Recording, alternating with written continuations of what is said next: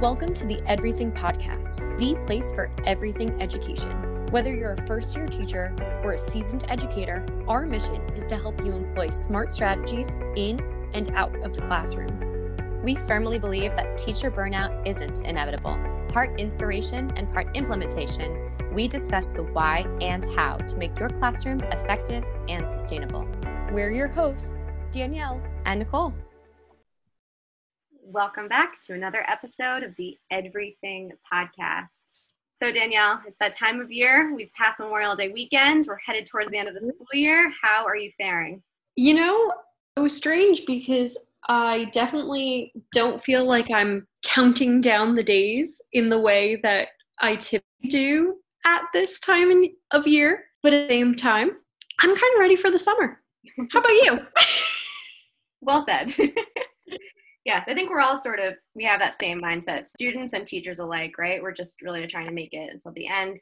I don't know. I think a countdown in a lot of ways is sort of celebratory, and then there's so many reasons why I feel like this end of year is just so anticlimactic, and there's just so much that feels left kind of undone. So, and it feels like the end of the year has kind of snuck up on us. I don't know about you, but I'm not entirely sure where April and May went, but so, they're gone. I know. I know. And I'm already thinking about next year and all that we have to do. I just like teachers everywhere, right? We're all focused on the next goals we have to set. And if you're anything like us, you know that we are always forward thinking, always thinking of the next way that we can continue to learn and educate mm-hmm. ourselves on all things PD, all things professional development which is sort of why we created something pretty special last year and we're mm-hmm. continuing to create it this year the Total Teacher Summit. Yeah, so last year we decided to put on our first ever virtual summit. Um, we we were doing virtual summits before they were the thing to do. For the record, everyone, yeah. we we're the the OG summiteers of this space. Um, if you are a longtime podcast listener, you certainly know that because we had an entire episode about this time last year about what even is a virtual summit? Do I need to have a webcam if I want to be an attendee of a virtual summit? All of these questions that we were getting, many questions about where our virtual summit was going to be held people asking for addresses. um, and all of these things now, just a, in some ways, very short and very long, one year later, seem a little bit ludicrous. Like, every, well, obviously, everybody knows these things now. It's, it's the new normal. It's so true. And it makes me think about one of our recent podcast episodes with Kara Piper from Virtual mm-hmm. Elementary. Teachers and how at the time when we heard about what her life was like as a a virtual teacher. She telecommuted with her students from all across state of Florida. It just felt so wild. Little did we know, only weeks later, we would be in a very, very similar situation. So things certainly have shifted. We've adjusted, we've adapted, and that was the goal of last year's summit was to sort of take what we wish we really could do in person and make it as accessible with as few barriers as possible. And here we are again, doing it round two, the Total Teacher yeah. Summit happening July 11th and 12th. And we're just, we can't stop talking about it. Yes, we are so excited. And we are starting to put the finishing touches on our speaker lineup. We have a mix of people who will be familiar faces to those who attended last year's summit, to those who have been listening to the podcast for a while, as well as people who you might be hearing about for the first time. We have a pretty wide range of audience size um, of our speakers. And I mention that because this episode is all about pitching yourself. And in our last episode, where we talked about the homework you should do before pitching yourself, we talked about you know, all the things that you want to make sure that you have ready to go and set. And when we were talking about that, and in the episode where we were interviewed with Alissa, we mentioned that sometimes people have these like limiting beliefs about who should be a presenter. And it doesn't have to be at our virtual summit, it doesn't have to be on a podcast. It's wherever your goal of getting to is. And I think that that's one of them. So we have people who are really big fish, we have people who are seemingly brand new. And I think that that is a great place to be. And we want to celebrate everyone who comes from all different spaces. And that's what it really mm-hmm. means to be a part of the total teacher summit is yeah rep- you know we're representing what really makes an educator in 2020 and the 2021 school year right all the different aspects that we have and the topics that we're going to reveal in the coming weeks all the different talks mm-hmm. that we have coming up as you mentioned we have speakers of all different backgrounds, specialties, specializations, and that's represented in their talks as well. So we just have so many great things to look forward to. And this episode comes at the right time because, as you said, we are talking about how to, you know, this kind of phase two of pitching yourself, right? We did the homework. If you listened to our previous podcast episode, episode 80, we talked about what it takes to actually kind of check all of those boxes, what you really need to have accomplished before you really feel totally confident in pitching yourself and and sharing your value and stats and all of that um, when it comes to an application or interacting with someone that you don't know very well. Mm-hmm. And so today we talk about that phase two. What does it look like to actually articulate yourself? Yeah. So let's let's dive into it. I, we have a lot to we have a lot to talk about, and there are a lot of things that I think you know it sort of goes without saying, but it's important to highlight because I think that a lot of these things you think about maybe in a job interview setting they work really well or maybe when you're interacting with someone for the very first time trying to explain yourself and you know mm-hmm. a few words. But it's important to sort of lay them all out as being the top five things to consider when pitching oneself. Yeah. Now you have already mentioned that we have a speaker application up. Um, but some people might be thinking about other places that they want to pitch themselves, and it is not always the case that there is kind of an application process and you kind of have to figure out that background of what they're looking for. Um, you had mentioned that in some ways it's kind of like a job interview or something of that sort and i think of the pitching process when I am thinking about like the language that goes into it as kind of like a 2020 version of your cover letter, like a modern, updated, and often a little bit more casual, often with a little bit more personality version of a cover letter. Exactly. I love the way that you said that too, because I think it does bring another dimension here. You know, so often we think about, well, how do I just talk, about myself? How do I describe who I am, what I do, all about me? Whereas I think of a cover letter as being the way that you show off the skill set that you have in order to provide a solution to what this potential company situation scenario is looking for.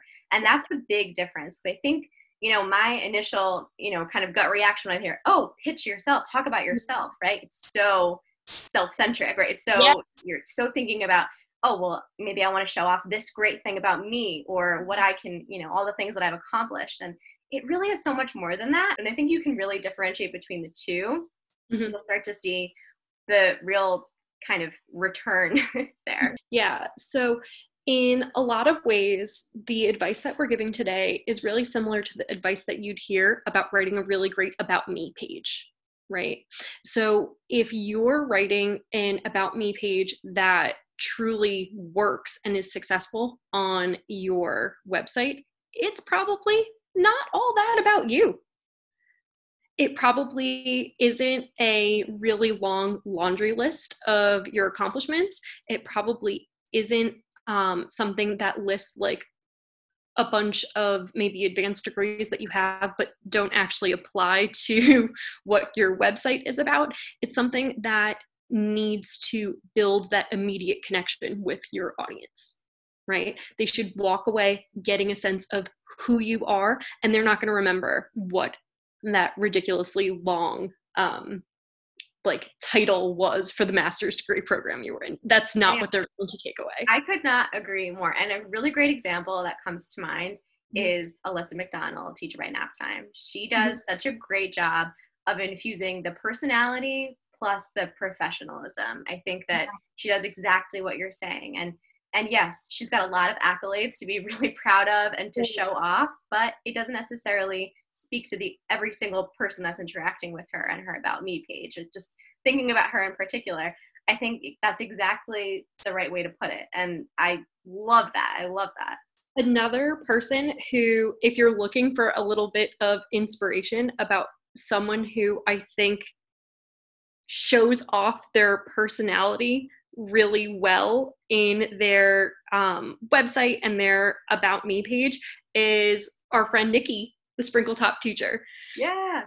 If you go to her, um, I think she calls it the My Story section of her website, sure she tells you like the the background the stuff you need to know but she ends it with fun facts about herself and they are hilarious and just so her. Like obviously we know and love nikki and have for some time but as i'm reading through it i hear nikki saying these things and that's what you really want to get across. Yes. So now that we've set the scene here i think Mhm. we've kind of you know brought those two components thinking about it as your most personalized stylized cover letter and also the best version of an about me section of a website that you've seen. And we gave a couple of examples. That's that that's perfect. It sets the scene helps us kind of understand what's the point here. What are we trying to accomplish? So as far as some of the major components to consider when you're actually sitting down to write about yourself we Mhm. want to think about some of the major components that maybe can be more universally understood. So, one that comes across for me is Mhm. keeping things concise and specific.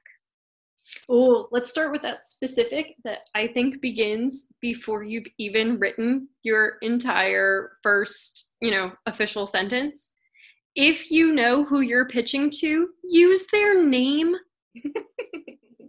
I I mean, I say that and it sounds ridiculous, but really I think that as we go through this, you're going to realize that there's not a generic pitch that you should be copying and pasting to all of the places that you want to pitch to. You're not going to get very far with that. And I think that starts at the very beginning. Know who you're speaking to. If it just starts with hello, comma, uh, do you do you even know who is running the the show, whether it's a podcast or yeah, People can smell that from far away, right? Yeah. If you think about the way that maybe some of these messages are being received, maybe it's in a direct message, maybe it's mm-hmm. in an inbox of sorts, maybe it's in someone's email, right? If you see the first line or two lines of that message and you can't even find, wait, is this for me? right. You're not getting what anywhere. not going very far. So, other than we start by making it specific, by if and hopefully you do have a specific contact and you can use that person's name, that's ideal. And I would say that once you start with the introduction, kind of like that, you know, new and improved, better version of a cover letter, if you can explain how you know this person or the, you know, six degrees of whatever that you have this connection about lead with it. So if even if it's not a personal connection maybe you haven't actually interacted with this person before but you have been listening to their podcast for a year and a half i think that's going to get their attention. I would mention it. So if you're a loyal listener a loyal follower whatever it may be use that. If you don't have any connection to that person but they interviewed a person you do know, go ahead and make that name drop. Danielle, you stole my second point. Great think it's perfect though. It's what's the connection, Yeah. right? Even if it happens to be extremely remote, right? You really, there's no personal connection, but it's because you saw a link to an article that they were featured in that was published three years ago, but you favorited it on your toolbar of your browser, right? Whatever that happens to be, it's keeping that connection, making sure that this is not coming across as some blanket statement, right? This is personal. You've gone through that effort. And I think we're gonna, about to discover that through all of these points, that really is the underlying factor here is the Mhm. effort. we're gonna keep going back to that for sure. But absolutely, that's the second is what's the connection? Keep the connection, make sure it's front and center, and likely within the first couple of statements. I think that sometimes that who you know goes a really long way, um, just like it does in person. Sometimes the candidate that gets the job gets it because they know a guy. Same thing online. Same thing in the social media world. Make sure that if you have that connection, even if it's not they are your best friend and have been since middle school, it doesn't have to be that deep. Um, make sure that you are explaining that you guys do have that in common. You're kind of showing that you run in the same circles by doing that. And while we're at it, why don't you go ahead and follow that person and like their stuff on Instagram?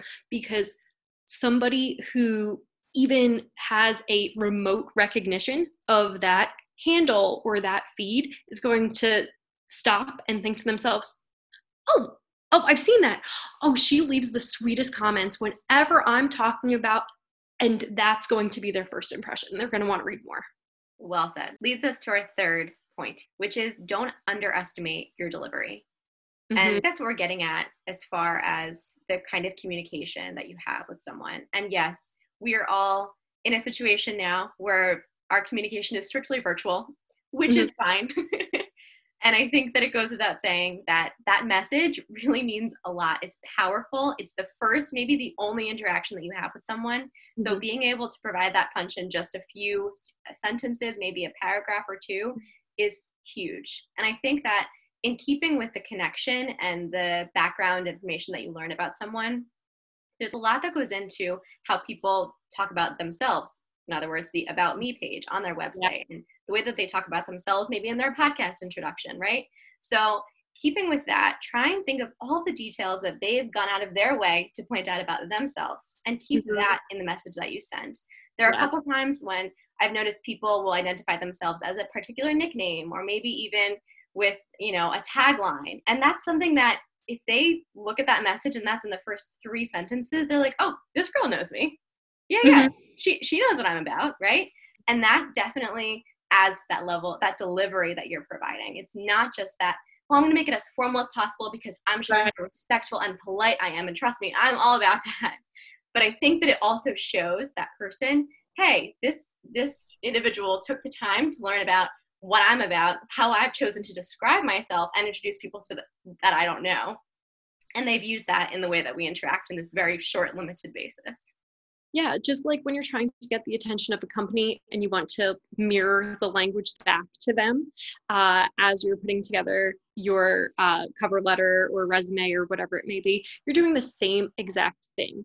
And just like in that situation, again, sure, you want to make sure that what you have to offer is readily uh, visible, right? You want to make sure that you're showcasing all of your best features. We talked about that last week. Um, we talked about uh, how we put a product in our TPT store about having that small one page media kit to help you highlight whatever those great things are so um, for example maybe you have a you have a podcast you have a teacher blog you have whatever it may be and maybe the numbers aren't something that you're able to brag about but maybe you did a roundup post where you were able to feature you know seven educators in your discipline that everyone else should watch out for and each of them offered a quote to you why not brag about being able to connect with that person? Putting your best foot forward something that we talked about but really i think here in the pitch itself is where you want to make sure that you're showing off how valuable you are to that person that group that summit whatever it may be. So what is it that you're bringing that is of enormous value to their audience think that when we start to look at this as how can we compare it to something that probably we've all experienced at one point or another is that cover letter or mm-hmm. that quick introduction that you've had to do? I agree. It's so helpful to think of it in that way and to start to reframe. Maybe you don't want to share every single detail about yourself. So i think that really at the heart of what you're getting at here is you want to make sure that yeah you're really excited about this potential opportunity and you might be absolutely like over the moon and want to tell everybody if you get it.